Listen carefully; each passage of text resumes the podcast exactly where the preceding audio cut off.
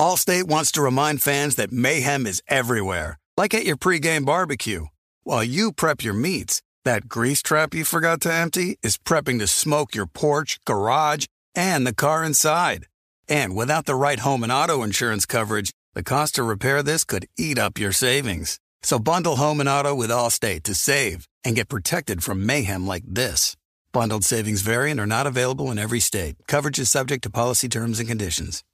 Thank you for traveling with Amex Platinum. To your right, you'll see oceanside relaxation at a fine hotel and resort property. When booked through Amex Travel, you can enjoy complimentary breakfast for 2 and 4 p.m. late checkout. That's the powerful backing of American Express. Terms apply. Learn more at americanexpress.com slash with Amex.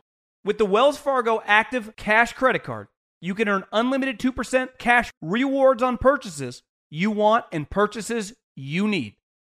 That means you earn on what you want like trying out that new workout class, and 2% cash rewards on what you need, like a foam roller for your sore muscles.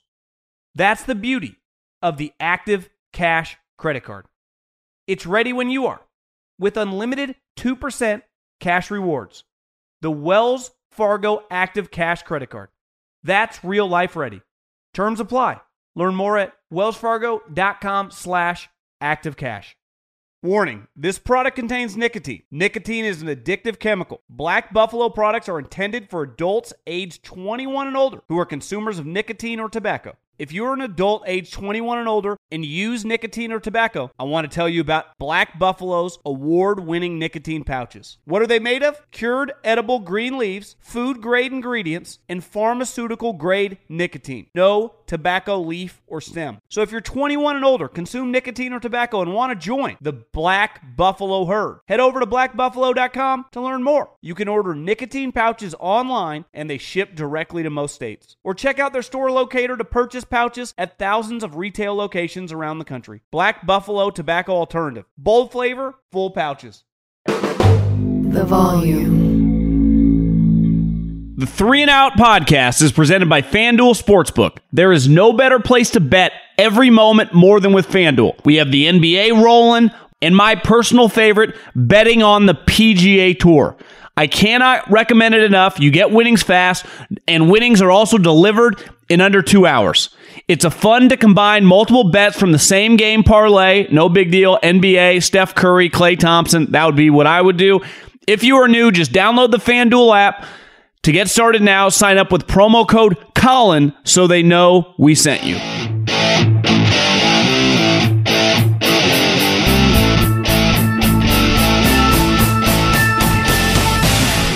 What is going on, everybody? John Middlekauff, Three and Out Podcast. That's me.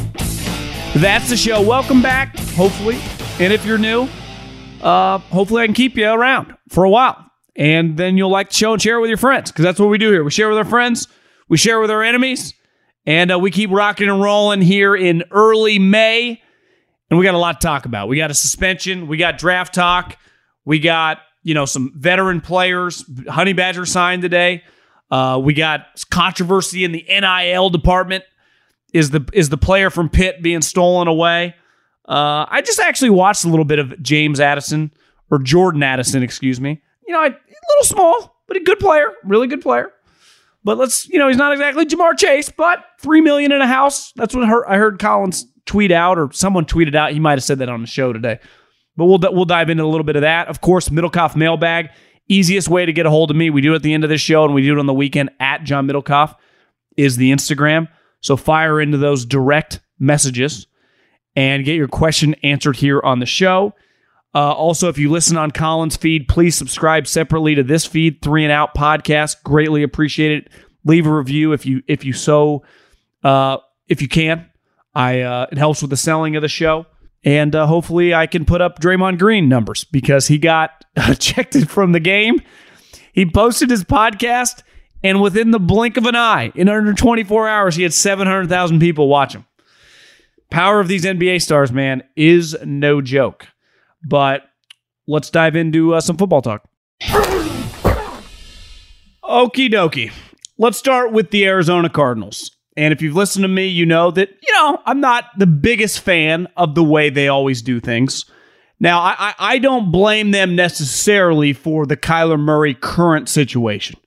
Uh, him going kind of diva and demanding a contract when, you know, it just hasn't really been earned. Not relative to the money that he wants and given to the company that he views himself in. Uh, I, I, I don't put that on the organization. I do put on the organization, like, one thing I learned when I was in the NFL, and, you know, we, have all seen it as, as a fan or as people that follow football, things can change very fast. When I was, I think, my second year in the league, Jason Peters tore his Achilles just in the offseason. I mean, he just, I don't, I don't even, can't even really remember what he was doing. I don't even know if it was training, just tore his Achilles.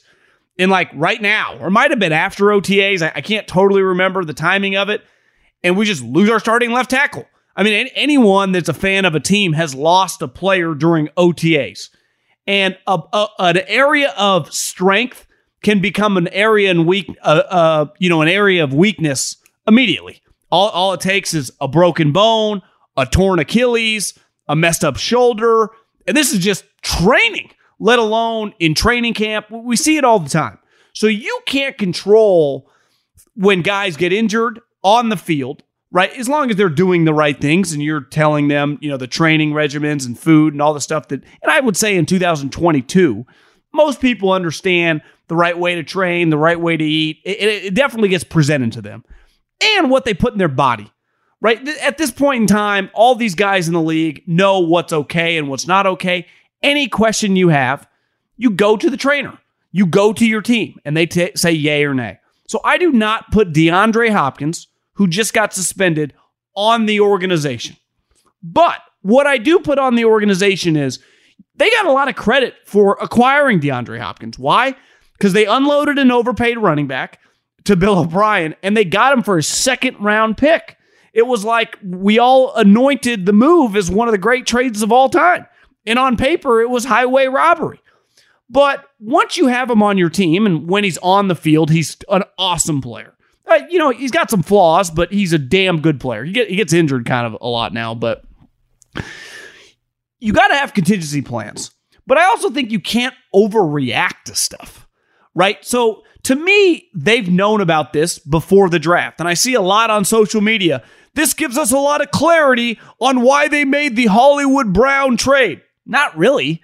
I mean, to me, they traded pick 23. They traded more for Hollywood Brown, a guy that couldn't hold DeAndre Hopkins' jock, than they did to acquire DeAndre Hopkins. So, this notion, like, you can't make, you can't have overreactions in high level industries. To me, it takes some patience.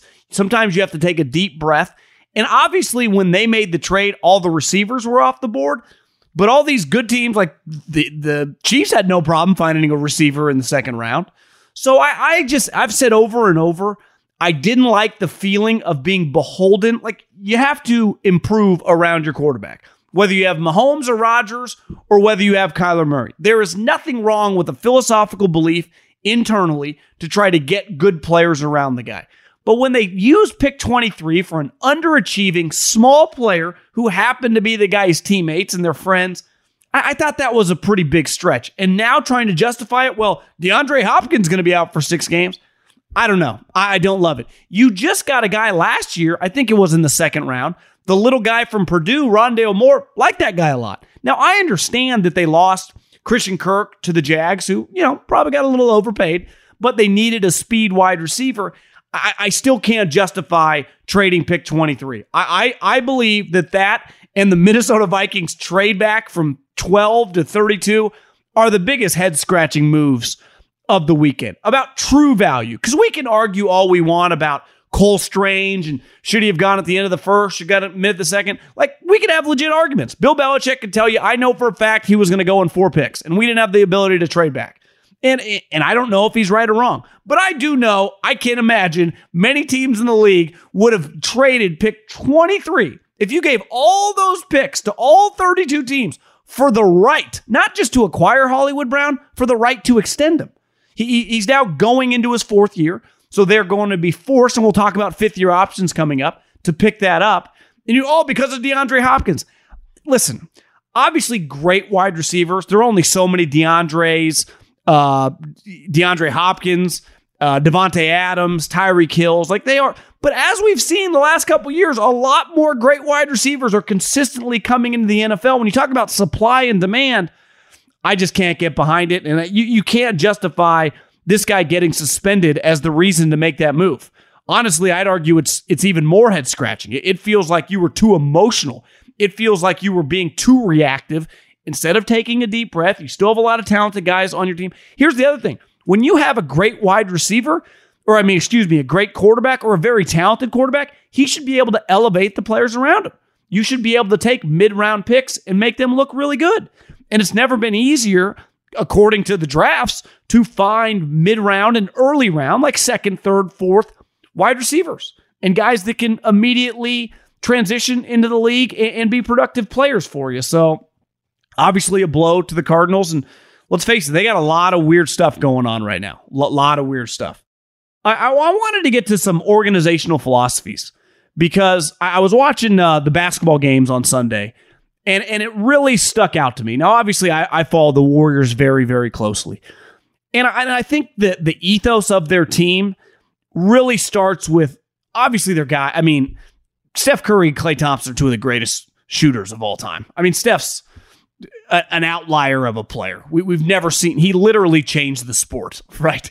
I'm sure any parent that's listening to this that goes to, you know, their kids play basketball 8 to 12 years old, let alone junior high or high school, everyone's bombing threes. I'll never forget my dad put a basketball hoop. I was probably around 10, 11 years old. It's actually still there. Uh, and when I went home for Easter, kids were playing on it. So it's, it's held the test of time. And I used to just bomb away. And I stopped playing basketball after like ninth grade. But I used to love shooting. My dad's like, work on your left handed layups. I'm like, I want to shoot threes. And we didn't even have a three point line, but like any kid, you want to shoot bombs. And I don't think the Curry and Klay and even Draymond get enough credit for being outstanding teammates, for being selfless people, for being team first guys. And I think that's a huge reason why their organization has had such success drafting other players around them. And I also was watching the Celtics game and thinking, you know, the craziest part about Giannis is one, the NBA doesn't promote him. Even though every time, and I see a lot of like his videos and press conferences go viral, you go, this guy is everything you would want in a in a pro athlete. He's always talking about his teammates. He's always talking about working hard. He's always talking about how meaningless awards are. It's like, why don't they promote him? It's like they're too busy promoting the first take boys in, in Brooklyn or LeBron James. Like, hey, I got news for you. We don't give a shit anymore. Like, start talking about Giannis. And Giannis is one of the great physical freaks we've ever seen. He's like the modern day version of Shaq. But he went from being this physical freak with some major flaws, couldn't shoot, free throws, to now being the best player in the world. And I, I think it's pretty clear he's the best player in the world. And when you draft players, a lot of it's out of your control. You do detective work and you get to know the guys. And I think a lot of teams in a perfect world would love to draft really good players that are really good guys. But the reason top players, I would say, consistently sustain success is the intangible stuff. And we've been talking a lot about this leading up to the draft. And the reason Giannis is the best player in the world clearly is for all the work he's doing when no one's watching, for how fun he is for his teammates to play with. Like the intangibles, he checks off all the boxes. Klay Thompson and Steph Curry get as much joy as they do when they dominate as when now Jordan Poole has become the third splash bro. So when you look at this draft class, think about the guys in recent memory that are having a lot of success, especially the quarterbacks, right? Justin Herbert, fantastic human being. Josh Allen, fantastic human being. By all accounts, super hard workers. Lamar Jackson, Patrick Mahomes, everyone in their building loves them. Like they are literally beloved. Think of in recent memory the guys that we've had problems with, like the star players, like Antonio Brown. He just becomes a self absorbed narcissist. Now, obviously, he had he had sustained a lot of success with Pittsburgh, but then it just came off the rails. It's sad. He, he should have had a 10 year career of maintaining that. And I, I think that's the hardest part of the entire draft, right? Is picking the right people because it's so easy. Sometimes the best people are not the best players, and it's a very, very hard balance. And sometimes the questionable people just need a little direction. You just have to get them around your Klay Thompson, your Giannis, right? So if you are the Chiefs, if you are the Bills, if you are, you can take chances, but there's a fine line on taking one too many chances. So it's just, it's why it's so hard. It's why I hate these draft grades. We have no clue. A lot of these guys are 21, 22 years old, how they're going to, I just, I, made a note today to text all the coaches and GMs that I know I, I, waited till till Monday to reach out and congratulations on the draft and mention a guy in their draft class that I liked. And it's funny, like all my the GMs or front office people are all super excited, right? They're like, can't wait, can't wait, we nailed it, value, and, and I'm I'm hyping it up too because I'm excited. But all the coaches that respond, whether it's Coach Reid or Sean McDermott, they're like, yeah, well, excited to get them on the field, you know, because their mindset is a little bit different than the front office mindset. And th- this whole thing, like uh, Jim Washburn once said to me, that it's so easy for you guys in the front office to tell us, you know, down in position rooms. And I think this speaks for any position coach in the league. You know, listen, this guy might be a little questionable, but he can really play. Well, once the once the draft happens, you don't have to deal with him anymore. He's in my meeting room and he's with my group of players. So it it is it is truly a very very difficult uh, business to be in because you're picking players.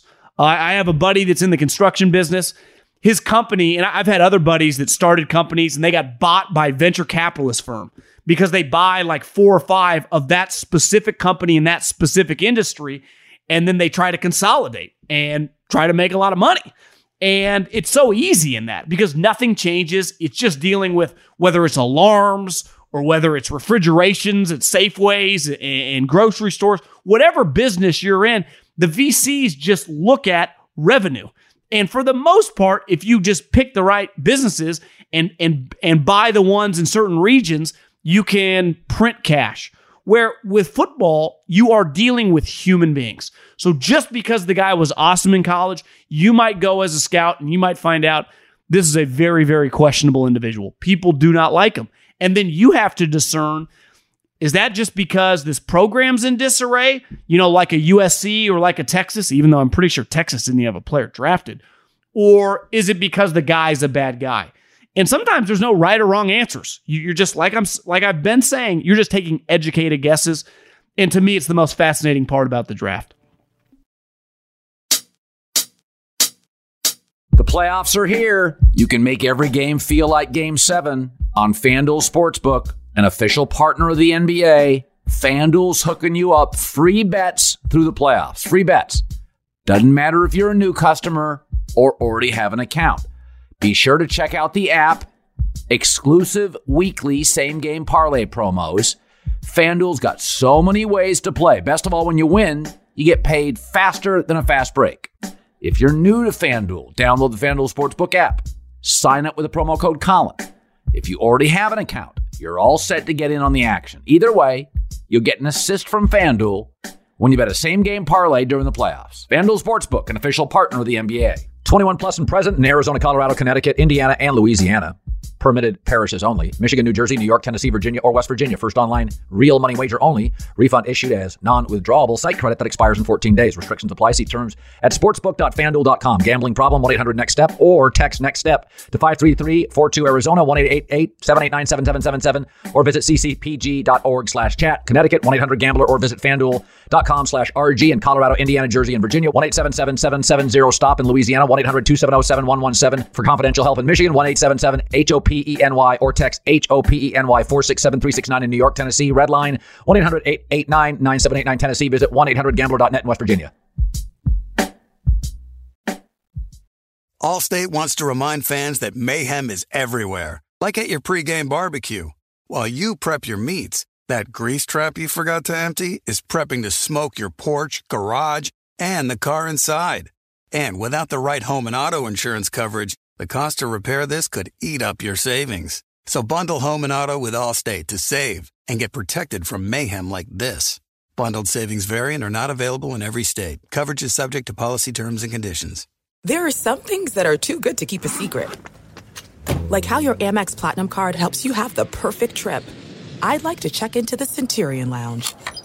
Or how it seems like you always get those hard to snag tables. Ooh, yum. And how you get the most out of select can't miss events.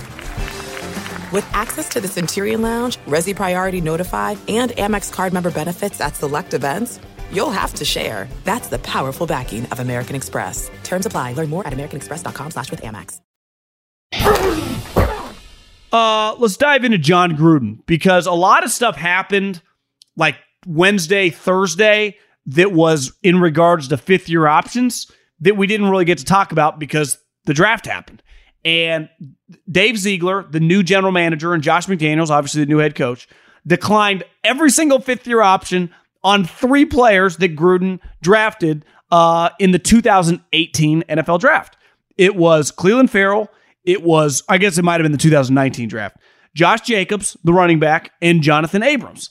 And one thing's pretty clear marketing campaigns really work, right? How often, I don't even eat that much fast food anymore, but th- no one is better than Burger King and McDonald's and Taco Bell for their campaigns over my lifetime.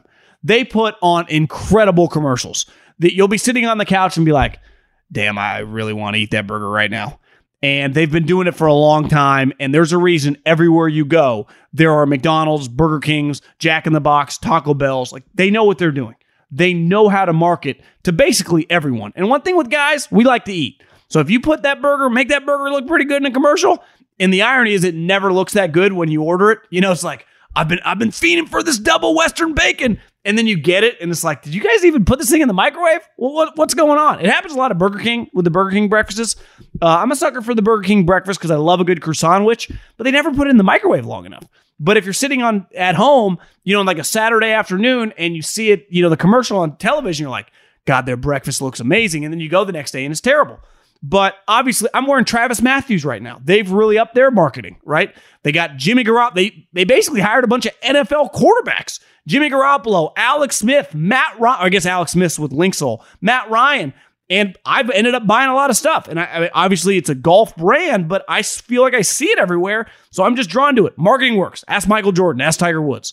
But Jon Gruden, you could argue, is one of the great marketers in the history of professional sports because he created this brand when he was out of football that basically made every single person a believer. Like I, I'm I'm as guilty as anyone. When the Raiders hired him, I'm like, my God, they hit a home run. They got Jon Gruden. Every single college, every pro team has wanted this guy for a decade. He is Jon Gruden. All this guy did was win. And then you look at his record, you're like, well, he didn't win that much, but you know, he's got this personality. You've seen him in these quarterback camps. You've seen him on the draft, even though he was pounding the table for Johnny Manziel. It's not like he's always right. It's like, well, he's developed a lot of quarterback. Well, he just Rich Gannon's was the one quarterback he developed. But the marketing campaign was second to none. It, honestly, it'll probably never be duplicated, ever. Because let's say Sean Payton's out of football five years regardless whether he has a good marketing campaign or not, his resume speaks for itself. Sean Payton was one of the best offensive coaches for 15 years. And before that, he was one of the best coordinators in the league. Jon Gruden was a head coach the last five or six years were a debacle. Yet when the Raiders hired him, it was a really big deal. And they got a ton of credit, and rightfully so. And a huge reason was no one could get the guy to accept their job. So once he accepts the job, you're like, this is going to work.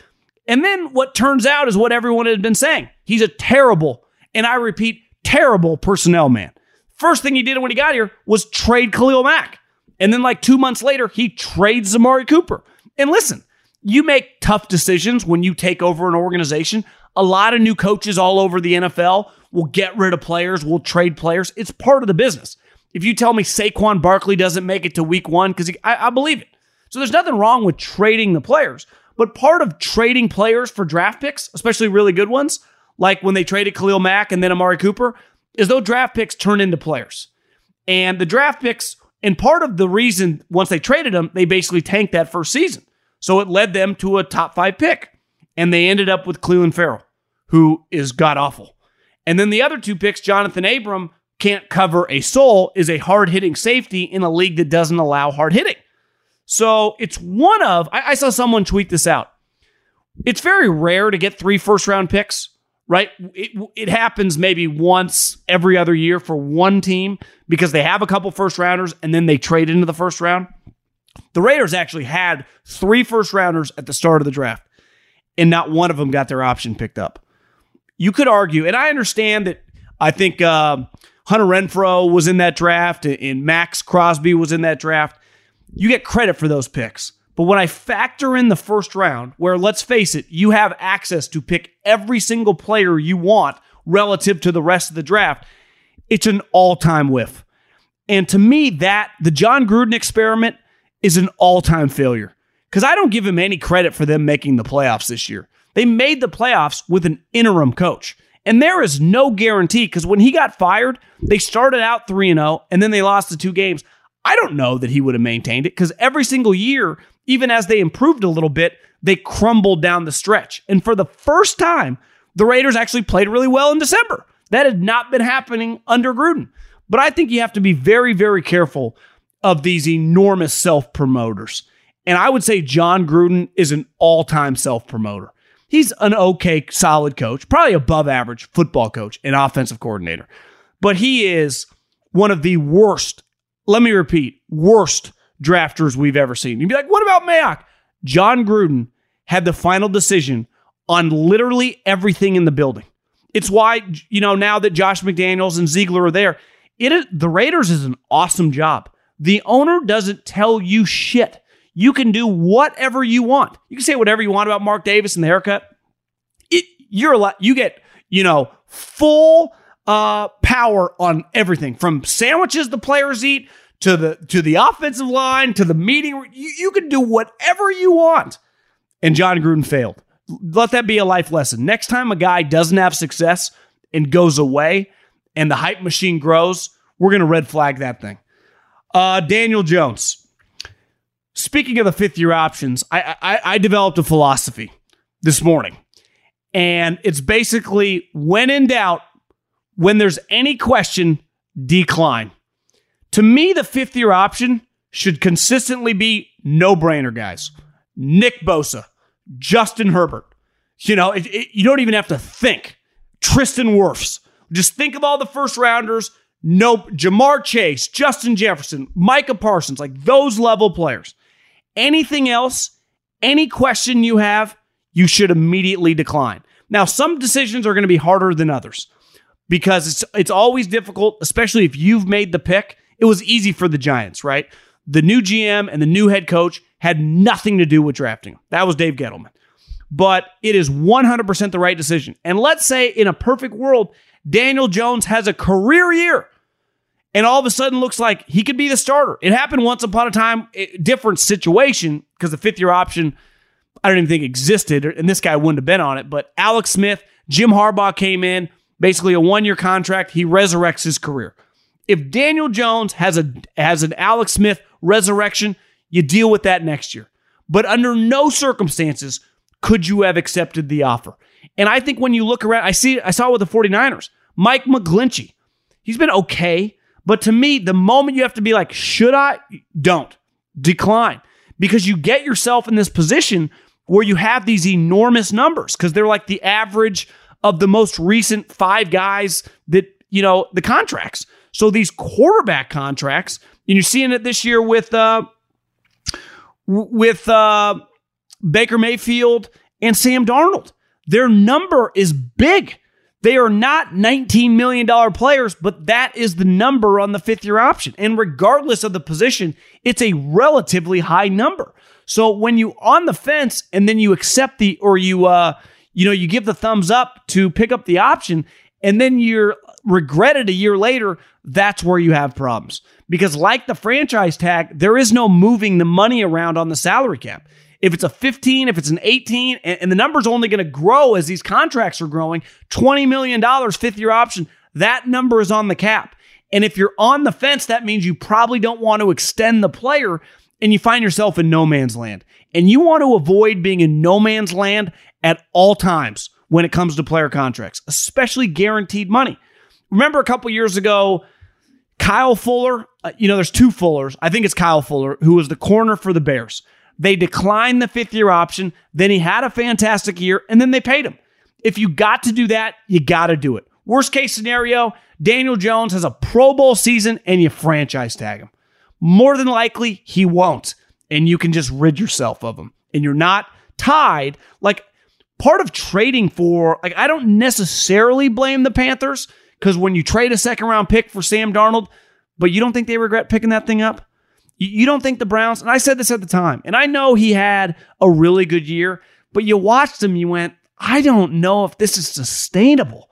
He's tiny, he can't move, their team is absolutely stacked. And someone told me, who was I talking to? I was talking to someone on the that said they were on the field a couple years ago with Kevin Stefanski, and Baker was having a really good year. And Kevin told one of their offensive coaches, like, yeah, just I'm still not that comfortable. Like, I, I don't know if we see this guy as the long term guy. This was in 2020.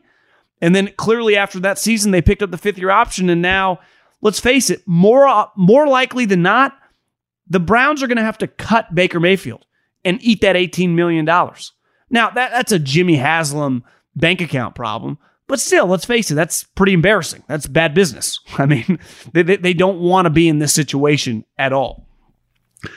I also I saw a good stat uh, from Albert Breer today on the on the quarterbacks and their impact in the draft. I said for a while, and you know, I'm not to toot my own horn, but don't be surprised if not as many quarterbacks go high as people are hyping it up to be. This had this was the complete opposite, even in a draft that had some failures, right? Baker, Sam, Josh, uh, two Joshes, Josh Allen, Josh Rosen, and Lamar Jackson, that that draft was clear these guys were going to go really high. And honestly, you could argue the story of the draft was Lamar falling to 32.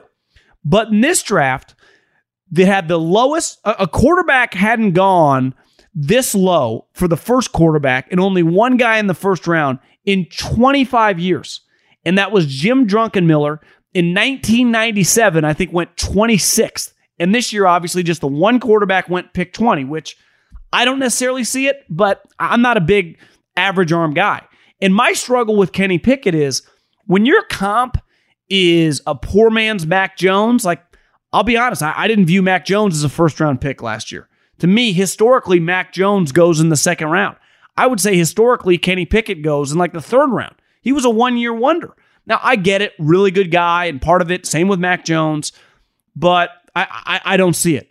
Where I thought the other picks in the draft, it was just proper value. Like everyone, and I told this to Cowherd yesterday on his pod. Like everyone freaked out, like, oh, and listen, I, I'm a big John Robinson guy. To me, that's that's a good pick. That's good value, but that's proper value. You get this guy who's a raw product, who's got you know first round attributes, but you no one was going to take that guy in the first or second round. As, as, as a scouting director told me probably last week, maybe it was two weeks ago, he's like, the guy can't throw within the pocket. He can kind of run around and then he has a strong arm, but even then he doesn't know where it's going. But he, he has no clue what he's doing in the pocket. None. Which is fine if you believe in your coaching and you can get that guy going. But if you don't know what you're doing in the pocket, I can't take in the first two rounds. And Desmond Ridder, unlike Malik Willis, like part of Malik Willis, why you can take in the third round is he has an enormous arm. So you hope that you can mold him, but there's no guarantee you ha- you can. And on the flip side, Desmond Ridder probably is what he is. Okay arm, good athlete, good guy, but his physical attributes are average at best. If anything, he's going to have to hang his hat kind of like his best case scenario, best best case is Dak Prescott. And to me, worst case is his comp Marcus Mariota. Well, if you could redo a draft, what round would Marcus Mariota go in? Third or fourth? Right? He would not go, he went number two. As history has shown, that was an all-time overdraft. And you don't know that at the time. But I but I remember thinking like the hype on this kid, and I love Marcus Mariota, one of the nicest guys you'll ever meet. People that have been around Mariota swear by the guy. But he doesn't have a great arm. He's not that accurate. He's fast and he's tall. I mean, but he, but he struggles to be a consistent starter in the NFL. And when he did start, it didn't. It got worse as time went on. So I, I think that we overhype, and rightfully so, because of the importance of quarterbacks.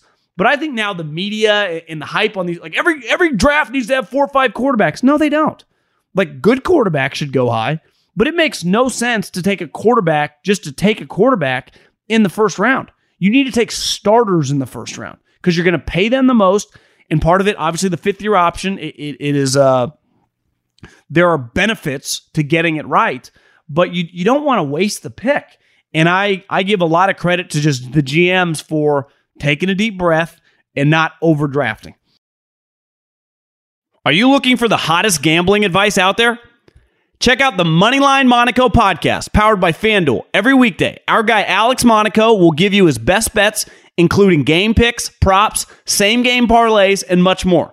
Monaco is in another groove and has won nearly 60% of his bets all time. So don't miss your chance to make some money by downloading the Moneyline Monaco wherever you get your podcast, only on the Volumes Podcast Network. Allstate wants to remind fans that mayhem is everywhere, like at your pregame barbecue. While you prep your meats, that grease trap you forgot to empty is prepping to smoke your porch, garage, and the car inside. And without the right home and auto insurance coverage, the cost to repair this could eat up your savings. So bundle home and auto with Allstate to save and get protected from mayhem like this. Bundled savings variant are not available in every state. Coverage is subject to policy terms and conditions. This is it. We've got an Amex Platinum Pro on our hands, ladies and gentlemen. We haven't seen anyone relax like this before in the Centurion Lounge. Is he connecting to complimentary Wi Fi? Oh my, look at that! He is! And you will not believe where he's going next. The Amex dedicated card member entrance for the win! Unbelievable! When you get travel perks with Amex Platinum, you're part of the action. That's the powerful backing of American Express. Terms apply. Learn more at americanexpress.com slash with Amex.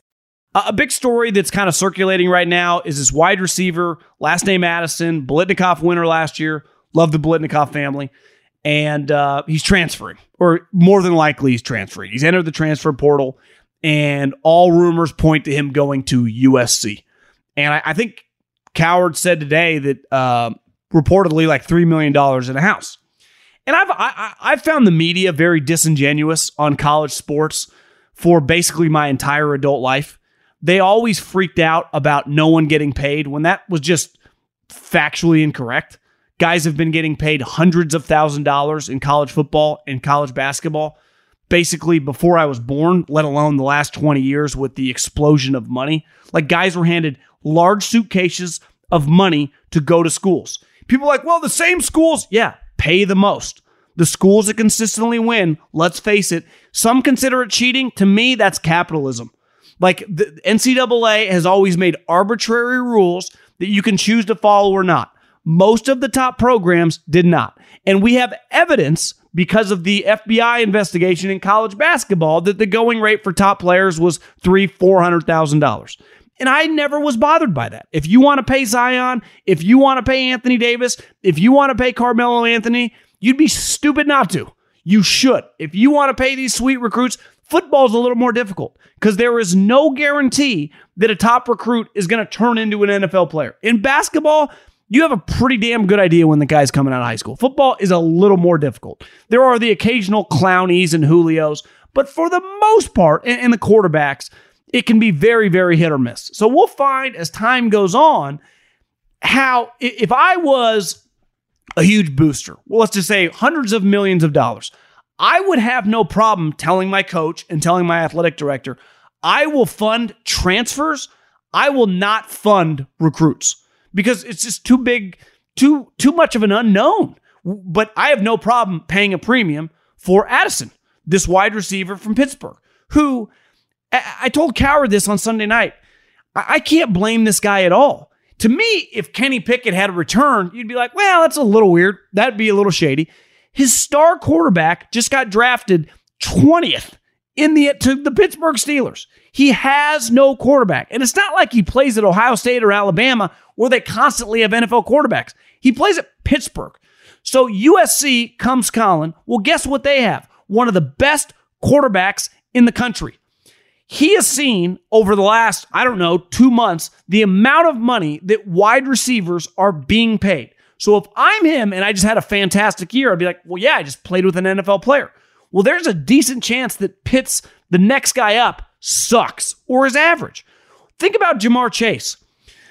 When Joe Burrow, you know, declared for the draft, or maybe he was, maybe his career was over because he was fifth year. I, I don't even remember. He might have been an underclassman, but regardless, Ja'Marr Chase sitting out, I remember everyone made a big deal. He lost his quarterback. And it was proven very, very quickly that the quarterbacks at LSU stink. So he made the right decision just from a fact that who's going to throw him the football? His numbers are going to drop. His is he's just not going to be as good, and then his draft status is going to drop. So why would a guy when you can transfer with ease, which is I have no problem with it. Again, I've never had a problem with people getting brown bags. I've just never been disingenuous and acted like the players didn't get paid. At the top programs, the players have always been paid, rightfully so.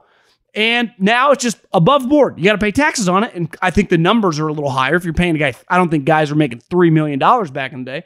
But if you convince me that in college basketball, guys were going for seven figures pre NIL, I- would believe it. I think it's very fair. I would imagine there have been seven figure transactions, 16, 17 year olds, probably a little less likely in football. And I, I think it's going to happen more often with these guys transferring that are known quantities. Because I have no problem paying a million dollars or $2 million for the number one wide receiver in the country, right? Because we see how much these guys are going for in the NFL. They're making 70, 80 million dollars. AJ Brown just got a hundred million dollars. Now he got 57 guaranteed, but if he stays healthy, he'll see every penny. So I, I think the freak out on this, one, the media is just very disingenuous about it all. And two, who cares? I mean, it's called capitalism. Someone calls you and offers you a bunch of money in a better situation it, you, would be stupid to at least not listen, let alone probably go. you know, Pitt, maybe Pitt doesn't have the money, and maybe just simply from a football standpoint, he thinks their quarterback room isn't very good. How could you blame him? A uh, couple other nuggets around the league. One big story today is the Honey Badger. Uh, I was kind of hoping the 49ers would sign him, and then I saw how much money he got. Like, damn, you know, he got three years, $33 million, and $18 million guaranteed. That's not nothing. I mean, that's basically he's going to be on their team for multiple seasons. Uh, you know, it averages $11 million. But to me, I look at it guaranteed money. It's like a two year, you know, nine, nine and a half million dollar a year contract. And I, I, think the Saints, Saints fans get very, very mad at me. They're like, oh, middle Middlekauff, you're such a Saint hater. I'm not. I think your roster is very good, but it's a coach quarterback league. You just lost the best coach in the history of the franchise to Dennis Allen. You know, I, I saw Dennis Allen up close and personal. I just don't see it. Now, that doesn't mean guys can't improve, but I, I can't just assume that he's going to be really good. And if I say it's a coach quarterback league, your quarterback is Jameis Winston, who I, you know, I said I was out on. He kind of drew me back in. He's coming off an ACL. I, I don't know. I, I, I get you play Tampa really well, and you guys love telling everyone that. I understand. But I, think it's one thing when Sean Payton's running the offense and Dennis just gets to focus on the defense to what it is now. So I I, I still am. Uh, you have good players on your team. You have a lot of stud players. Your defensive roster is good, but we'll see. I'll, I'll take a wait and see approach. I'm not saying your guys are going to suck, but I, I just don't think you're some lock playoff team. Like I said with the Baker situation, the money that's an all time regret for the Browns. But where's he going to go? What, are they going to do with him? I think what ends up happening is he gets released and uh, kind of go from there. But who knows? Like there, there is not some lock team that just makes a lot of sense with Baker Mayfield. Same thing with Jimmy Garoppolo. Like I, I think there's a decent chance, unless they can somehow convince Jimmy to be the backup. But even then, that gets a little weird. What if Trey Lance struggles and fans want to make the playoffs, start screaming, just put Jimmy back in the game? It's kind of a tightrope to walk. I, I would probably recommend you just got to go. I mean, part of the reason with Patrick Mahomes obviously turned out to be an all time great player. They just gave him the keys to the to the castle, basically. They got Alex out of there. And, and Alex still had a lot of good football left before he got injured. But you just, Mac Jones last year, you cut Cam Newton. You have to just give the guy the locker room. So to me, even if it is an option, because you'd rather have multiple quarterbacks than one quarterback, I, I do think it's a very, very slippery slope. And for the for the uh, best chance for success for Trey Lance, I think you would just have to cut him. Worst case. I don't know where you're going to be able to trade him. $27 million. Who the hell even needs a quarterback? Uh, the wide receiver drama, it's going to be interesting, right? The 49ers, I mean, are they able to sign Deebo Samuel, Terry McLaurin? What does his contract look like? DK Metcalf, who's been, you know, participating with Seattle. We kind of know the uh, the parameters of a given contract, right? It's AJ Brown. 57 guaranteed, $100 million, $25 million a year. I think all these guys are in the ballpark. And we'll, we'll see the next one that gets paid, but it, it does feel like they're all going to get uh, big money. Okay, let's dive into this little thing we call the Middlekauff mailbag. At John Middlekauff is the Instagram. You slide up into those direct messages and you get your question answered here on the show. I assume there are different levels of scouts. How did you compare to, say, Daniel Jeremiah? He seems to use a lot more verbiage, scout speak, fast twitch, tight hips, etc. Did you help find players or just do more background information on them? Did Eagles put you through a training course to learn from what they were looking for? Well, let's start with the DJ thing. I, you know, I think he, you know, he is the top draft analyst for NFL Network. So, I mean, he is like Mike Mayock was, and Scott and Todd McShay and Mel Kiper. Like that is their gig to dive deep into the draft prospects. And ultimately, this I, I consider this an entertainment product, probably much more surface level. I, I'm playing. I'm just not going to dive as deep. Now, when I worked in the NFL and wrote reports on players, I spoke that language.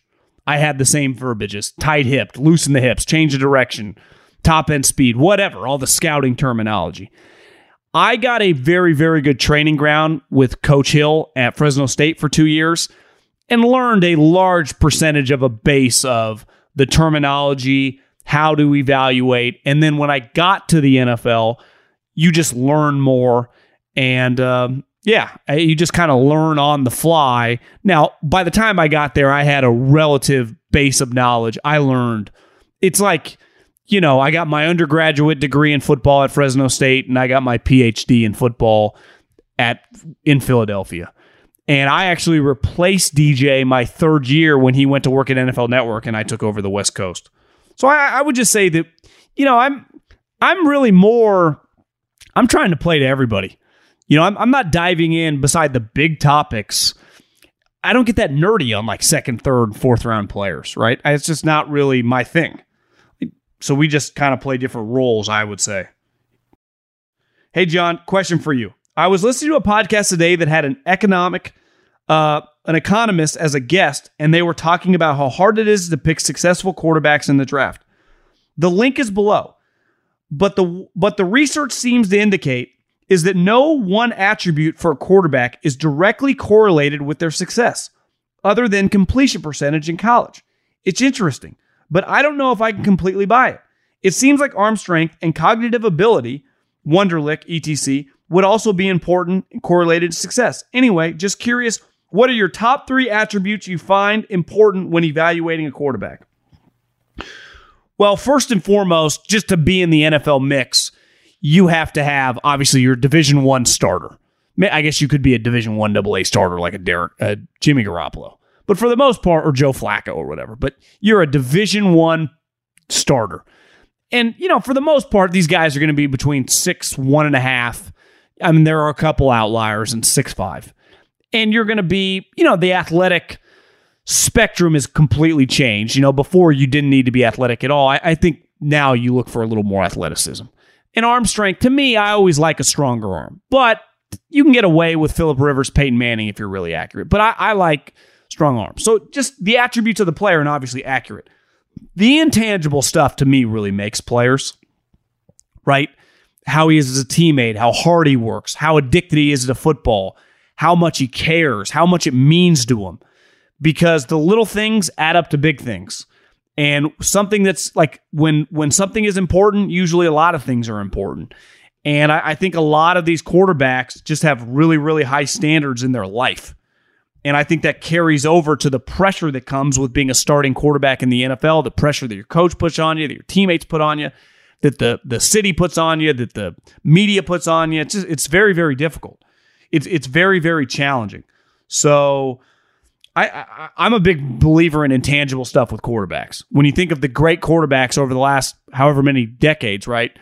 Peyton Manning, Tom Brady, Drew Brees, now Mahomes, Josh Allen. You see Herbert on the come, Lamar Jackson. You know, Aaron's a little different, but he's probably one of the great talents of all time. Non football golf question for the pod. I love your take on the crypto markets. I heard you mention you're all in on ADA. Me too. Just wondering if you're averaging down on the dips or just riding it out. Uh, I actually looked and it was $75 a day. And uh, I plan on making another purchase here in the next 48 hours. So it's I, I'm not trading for to flip this money to double it in the next six months. It's a big picture play. It's ugly out there. I mean, I'm down heavily in every market, just like a lot of people are. Uh, if you believed in it when it was going up, to me, I don't see why you wouldn't believe in it now when it's going down. Because again, I believed in it as the future, as something that's going to work, and it might not work till 2025 or 2024. But I, I, I do believe I have a I I understand what it is better than I'm able to explain it to other people, but I do feel a pretty strong uh, understanding of what it's going to be, or at least in the realm of what it's going to be. And I, and I believe that's the future. So, could I be wrong? For sure. Sometimes industries are ahead of themselves and they fail because they were almost too early. Obviously, there's so much money in crypto now that's not necessarily the case, but yes, I, I plan on uh, I plan on buying more at these prices for sure. And honestly, I think that way in all of my holdings that I believe in big picture. When something dips, and I have several, you know, holdings that are down 50%, that if you believe in the industry or you believe in the company, and sometimes I believe in the industry more than the specific company, and I'm just kind of betting, hopefully, you know, I get it right. And I, I have before. It's I mean, that's what venture capitalists do. Um, you know, it pays off. Like everyone else in the DMs, love the show. I know you've been shitting on Netflix, but if you haven't seen it, check out The Alpinist. The guy on there, the guy was on a god tier, and it's an inspirational film. I've heard several people mention this. I need to check that out. I'm not shitting on Netflix. I actually think it's an it's a revolutionary company. It's an all-timer. Whether they peaked or whether they get back to, you know, the mountaintop, what they did what they stand for and the word Netflix, how it will resonate with people for the rest of our lives is incredible. What they accomplished, hat tip to them. Now, I don't necessarily think they're done, but I don't think it's debatable that their content has dipped. It's not as good. I think HBO Max runs circles around them. Honestly, I found more success on Hulu. I'm not anti Netflix. I just don't think their content has been that good. I think their platform is truly pretty awesome. I think the last Rockstar draft was 06. Leinart, Bush, Vince, Mario, Vernon Davis. That was a pretty good one. I think the one two years ago with Trey Lance, Mac Jones, Justin Fields, that was that bad boy is pretty explosive. I mean, that, those those television ratings were pretty high. Big fan of the pod. Appreciate you breakdown of the NFL. Just wanted to comment on the Monday podcast when you referenced the ref, the refs and politicians are two jobs you can be wrong at and not get fired. I would like to add in weatherman as the other job that you can be wrong most of the time and still keep your job. I live in Michigan, so the weather is bipolar here. Have a great week. You know what's funny? One benefit of living out west, our weather isn't really that crazy. So, like, if someone says it's 80, if they miss, it's going to be 78 or 83. It's never like it's supposed to be 80 and it turns out torrential downpour 35. Now, when I lived in Philly, I lived in Kansas City during college for a couple months. Those are crazy weather places. So I, I can imagine getting very mad at the weatherman for often being way off. Our weathermen out here, now granted, I never watched the weatherman. I just check my iPhone. But for the most part, it's pretty on. I'll, I'll, give the credit to actually the uh, the iPhone weather app. Pretty good which I think is just connected to weather.com. I'm confused as to why you don't think the Saints can compete in the NFC. You yourself said the NFC is wide open. True. As stated, the Saints were 5 and 2 before Winston tore his ACL. Winston was having a great year, 14 touchdowns, 3 picks. We had to start Taysom Hill and Siemian the rest of the season, still somehow won 9 games. If the Rams take would have taken care of San Francisco the last game, we would have been in the wild card spot. Yes, Sean Payton is gone, which I'm gonna I'm gonna stop right there. That's a pretty big deal. Like if you just remove Andy Reid, or you just remove, you know, just go around like Kyle Shanahan or Sean McVay, even if you pump in their replacement, like let's say Kyle Shanahan left tomorrow and DeMeco Ryan took over, or even Robert Saleh took over. That is not the same thing. If Sean McVay would have gone to television and Raheem Morris took over, I would not view the Rams the same way. The head coach is very important, especially when your head coach is the play caller. So your roster is really good, and your defense has been excellent the last couple years. And Jameis, I'll give him credit. He he looked pretty good. You're five and two. You're right. The the stats were pretty good. But I mean, Sean Payton. So I, I I can't look at you the same with Dennis Allen. I am not saying your team doesn't have a good roster. I'm not saying that if Dennis Allen is just solid, you won't be okay. But I don't know. I, I just who's helping out Jameis Winston? That's my question. That was Sean Payton's job. D- Dennis Allen's a defensive coach. I got a question for the mailbag. Is it not an unwritten rule that you don't trade back during the draft with division rivals? I was at my local watering hole screaming at the TV when Minnesota traded back not once, but twice with division rivals and feel they got some pretty damn good players. Well, when I trade, like let's say, let's say this.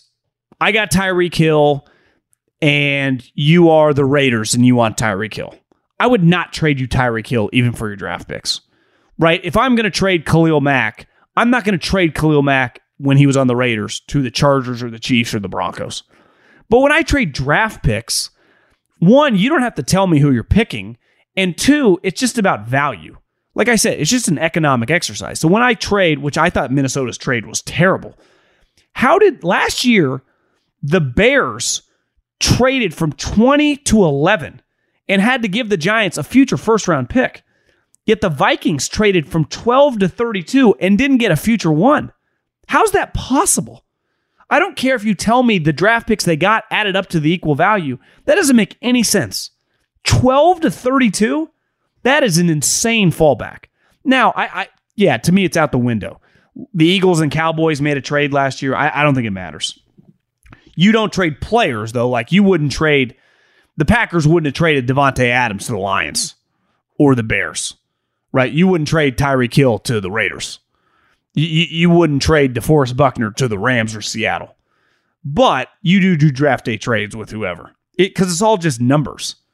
It's it's what I said. It's just it's just about value. Listen to the pod on the mail route. I listen every day. What are your thoughts on the Eagles' two first round picks next year and an unsure quarterback? Do you think Howie would trade the two firsts and Hurts on a package for Aaron Rodgers? Well, you know, one of the picks is obviously the Saints, and the Saints fans think they're going to be pretty good. And obviously the Eagles fans think they're going to be pretty good. It's very possible that both those two teams compete to make the playoffs and are picking in the early 20s. I do not think Aaron Rodgers would play for the Eagles. I don't have any inside information on that. It feels like he's either playing for the Packers or going to retire. Uh, I think the Eagles did that in case something gets weird. They have ammo to trade up and get a you know one of the top quarterbacks next year. I think that would be the plan. You know, let's say the Saints again. Jameis gets hurt. Dennis Allen sucks, and they win six or seven games, and all of a sudden that picks ten or twelve, and the Eagles pick is eighteen. Could you do ten? And 18 and a future one to get CJ Stroud. To me, that's where the move came into play. I don't think necessarily Aaron Rodgers, because I don't think you would do that. Aaron Rodgers would be 38. That'd be pretty risky. Though obviously the Eagles would take Aaron Rodgers right now. But I, I just, I have a hard time. To me, he's either going to retire or play for the Packers. Love the pod. My name is Nate Harris. I just recently retired from minor league baseball this past year. I've started a podcast of my own, baseball related. I'm curious if you had any tips on how to grow the following, get the pod in front of more people. Again, love what you do. Huge Cowboy fan, NFL fan in general. I appreciate that. Congrats on a minor league baseball career. I'm dead serious. That's pretty cool accomplishment. You got to play pro baseball.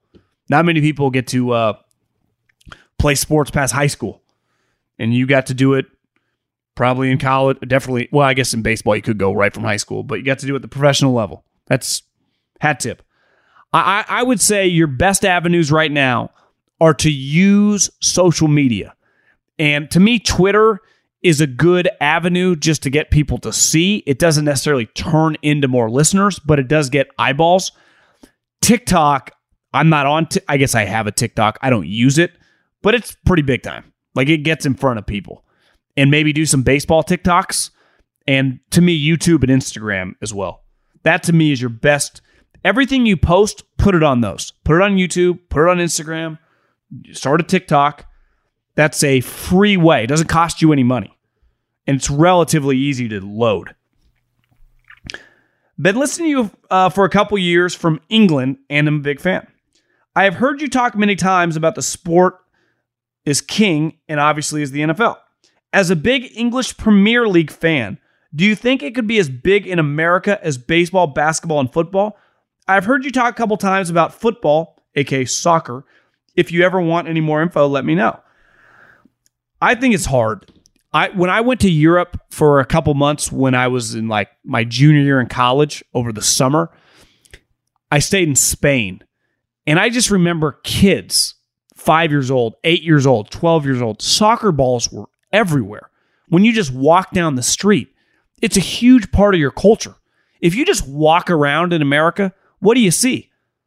Baseball diamonds, basketball hoops, people playing football in the park, football practice, right? Every high school you go by, you see those three things.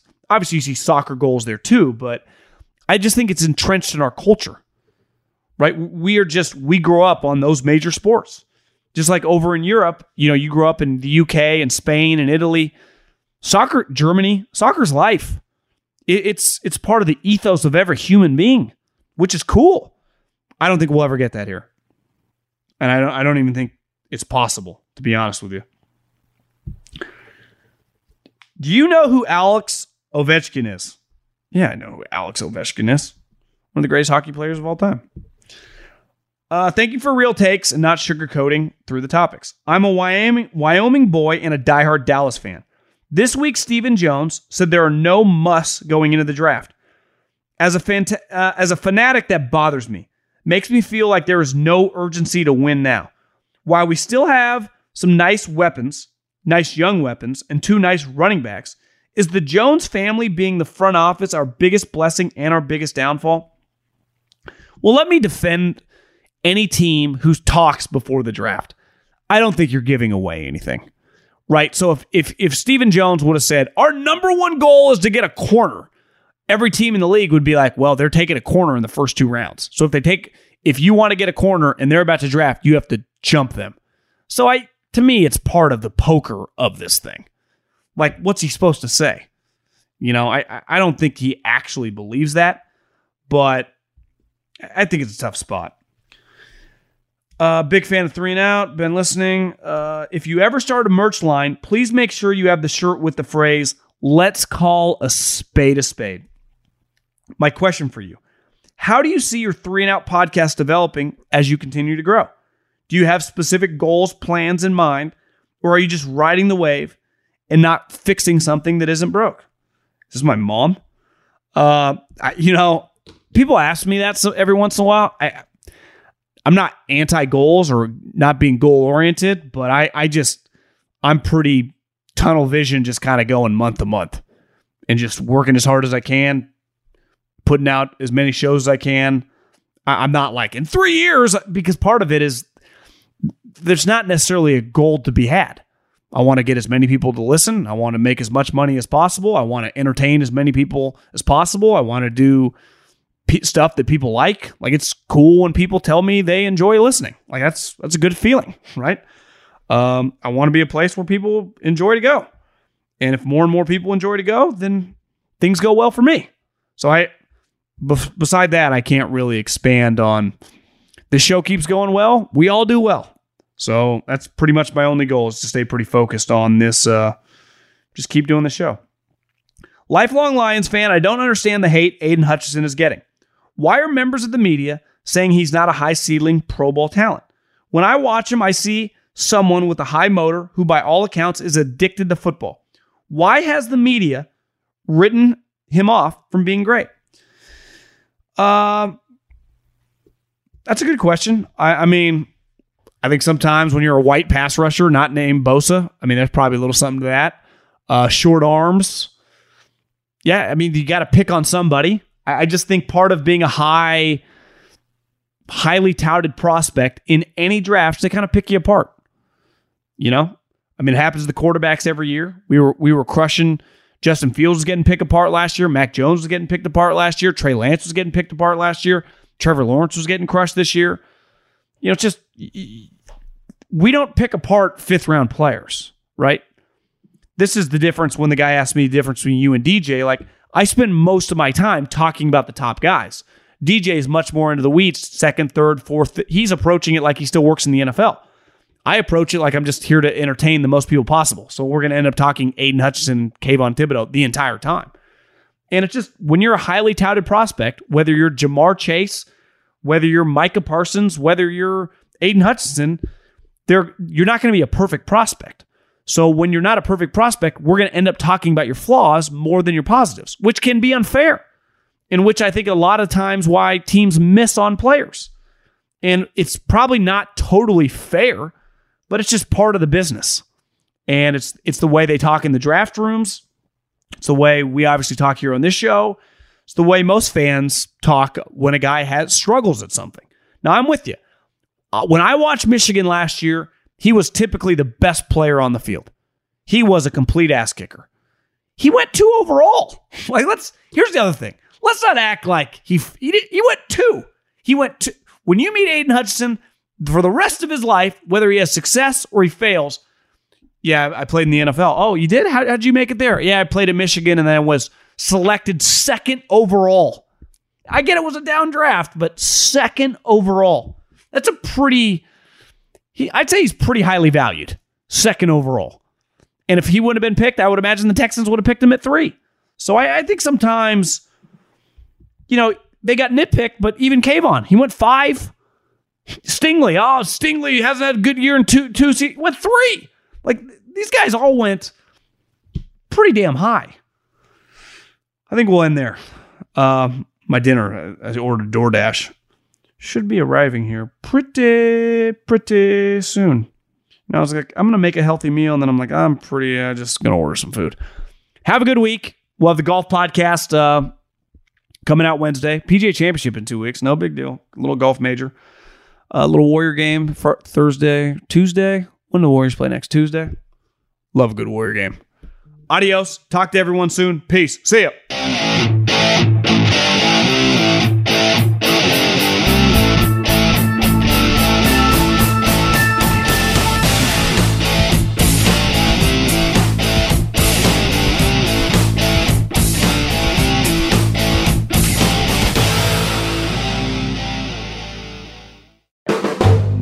Volume.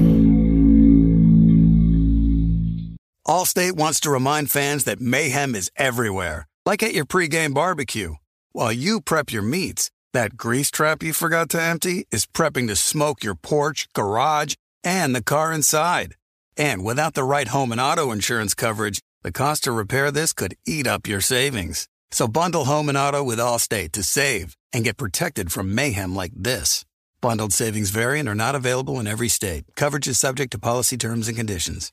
I'm Diosa. And I'm Mala. We are the creators of Locatora Radio, a radiophonic novela, which is a fancy way of saying a, a podcast. podcast. Welcome to Locatora Radio, Season 9. Love at first listen. We're older, we're wiser, and we're podcasting through a new decade of our lives. This season, we're falling in love with podcasting all over again and getting to the heart of our stories. We're going places we've never gone before, and we're bringing you along with us. With new segments, correspondence, and a brand new sound. Season 9 is kicking off with an intimate interview with Grammy Award winning singer songwriter Natalia Lafourcade. What's giving you hope right now? Well, when I see what music does to people, it gives me a lot of hope. If you liked Locatora before, you're going to love season nine. Subscribe to our show and you'll see why Locatora is your prima's favorite podcast. Listen to Locatora Radio as part of the My Cultura Podcast Network, available on the iHeartRadio app, Apple Podcasts, or wherever you get your podcasts.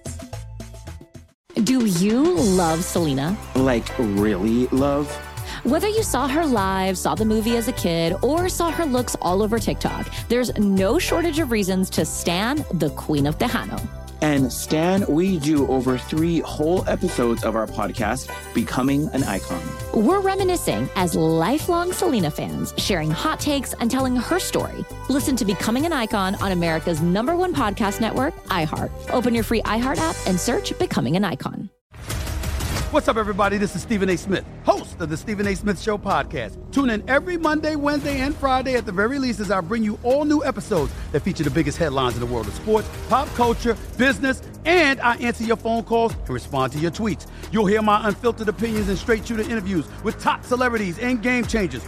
All that and more. So listen to the Stephen A. Smith Show podcast on the iHeartRadio app, Apple Podcast, or wherever you get your podcast.